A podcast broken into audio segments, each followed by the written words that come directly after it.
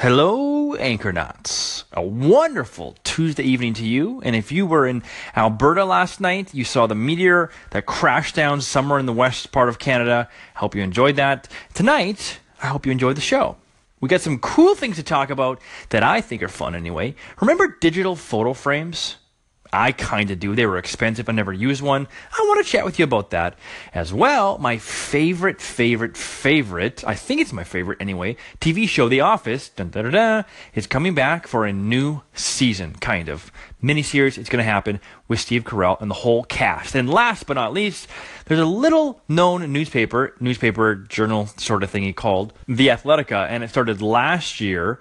I want to get into that because The Athletica is actually saving news media, and it's a sports thing, as you could imagine from the name Athletica. But it's happening, and I want to talk about how we can apply that to more news outlets. That's tonight's show. Let's let's get into it.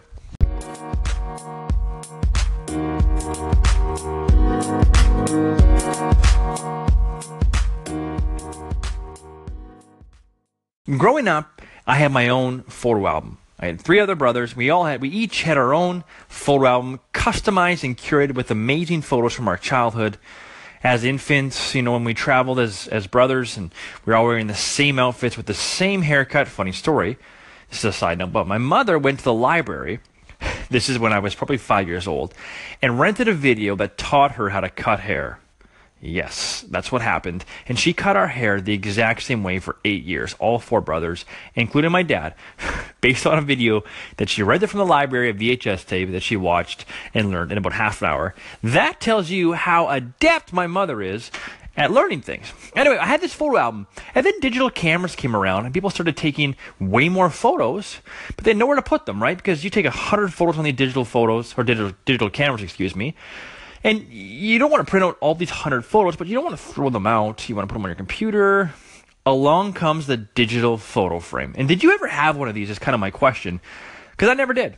They were like a hundred plus dollars, and they all sucked. I don't, I don't think I ever saw one that really kind of served a purpose, or was its intended purpose anyway. They would all just sit there and no one would update them because you need like a USB to update and and now I'm sure they're wireless. But do you know someone who uses these photo frames in a good way? Like if I had a digital photo frame, I think I'd probably sell it because I would never use it and no one wants to see my family's photos rotating on the kitchen table while, while trying to eat, you know, having someone over for supper. Oh, here's my family and there's them at the lake and there's my weird uncle while you're trying to eat a corn a cob or cob of corn. Yikes. Anyway, if you have a digital photo frame, do you like it? Do you enjoy it? Was it a waste of money? Was it a waste of time? Was it just hype? I want to know. I'm not going to buy one if you say you love it, but I just I just want to know. Kind of weird, hey, digital photo frames. Like, who cares, Greg? Just move on. Okay, moving on. The Office. So, if you're like me, you don't have a lot of time to get into really deep, long TV shows, right? Like, the Game of Thrones is apparently it's like 80 minutes long every episode. That is, to quote someone that I care about, that is pretty good at their job. That's like a movie. It's like a, it's like eight or seven or six movies for a season, and that that's just way too much time. And so, I watch sitcoms. I love Modern Family. I love The Office. I even love old classics like Seinfeld and Cheers. Well, The Office is one of my favorites because why? It's awkward. Right? Steve Carell's character is so awkward and funny. Michael, and I just I just can't get enough of it. So it's one of the few shows where I will actually rewatch the episodes because one, I think it makes me funnier and that's something I desire to be is more witty and a better writer and and more comedic. But I just I just think it's so funny, especially the first few seasons of just painfully awkward watching Jim Halpert make fun of Dwight Schrute and the whole thing, Dwight Schrute doing his thing, and well, it's coming back for another season. And now, if you know some of the history of The Office, uh, I think it was around season eight, seven or eight. They cast off some of their best characters, and uh, Steve Carell went somewhere else, and they got rid of him. And he was kind of like the heart and soul of the show, like this super overconfident, painfully awkward, terrible uh, boss that you all kind of loved. For you know, you just kind of felt bad for him. Well, he was gone, and they replaced him.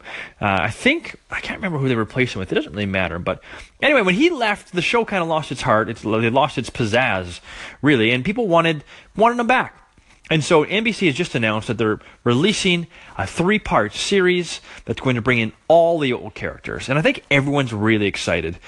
Uh, the actor who plays Jim Halpert, John K. something, he actually tweeted and said, like, those were some of the best years of his life, which I want to tell John, John, like, you still got a lot of years to go. Like, don't give up yet. Like, maybe it gets better. But anyway, they're all really excited to come back.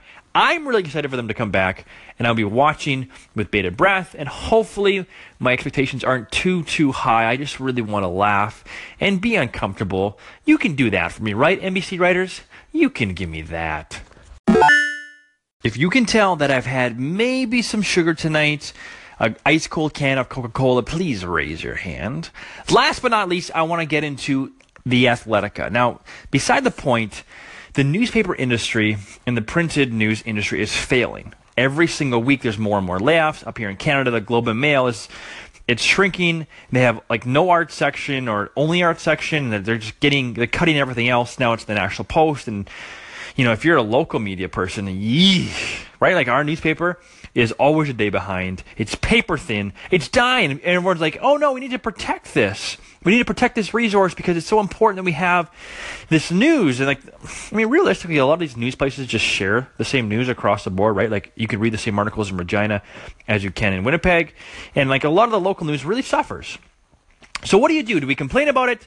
Do we get the government to subsidize it, or do we get creative? And so, enter my friend James Mirtle. Now, James Mirtle used to be a writer for the Globe and Mail, I actually believe, and he showed up on Sportsnet a couple of times. He's a Toronto guy diehard Leafs fan, loves Toronto. Well, what did James do but start a, a newspaper, an online subscription uh, you have to pay to get access to the articles called The Athletica? hyper, hyper, hyper local. If you weren't in the Toronto area, then the GTA, and you didn't care about the Leafs, the Raptors, uh, Toronto FC, and the Blue Jays, maybe even the Marlies too. That's the AHL hockey team there. If you didn't care about them, you would never pay money to James Mirtle, the ten dollars a month or whatever it is, to, to watch this stuff. For the fact that it's five bucks a month. You never do it. But you know what? He knew his market, and a lot of people did care about the Leafs, and what they wanted was hyper local content. They didn't want the, the national news stories about the Toronto Maple Leafs. They wanted the really niche stuff. They wanted to know about, you know, people's work ethics, and they wanted to know about what they eat and their pastimes and their stories. And they wanted you to be able to dig into the players and the stories and find really unique content. And guess what happened? It blew up right? They're hiring more and more writers each and every day. In fact, if you go to James Mirtle's Twitter account, that's basically all he's been doing leading up to the hockey season. And they don't just cover hockey, they cover it all. And what you're finding is they're actually expanding to different cities, right? So, like, oh, it worked in Toronto, so now it'll work in Boston. Now they have the Athletic of Boston and the Athletic of Chicago and San Francisco. And guess what happens? If I subscribe to the Athletic of Toronto, and that's all I care about, I still get that content, but I get access as well to Chicago. And you, you understand what I'm saying here. He's actually building a new newspaper. It's just online and he's making it work and people are paying for this stuff because they're getting the value that they want. And I wish and I wish and I wish that the newspapers and media world would pay attention to this sort of thing. It can be done.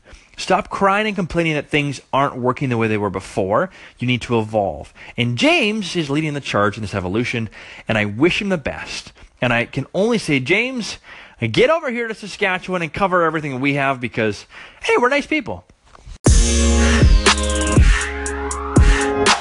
This is the last time I'm going to have a can of Coke before recording Anchor because, well, as you probably could have guessed, way too excited, a bit lazy on the transitions, and uh, now I'm really tired. The sugar low is starting to hit me, and, and we don't need that.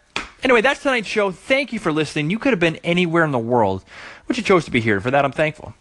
That's all from me. I will see you tomorrow night. Good night, everyone. Toodaloo.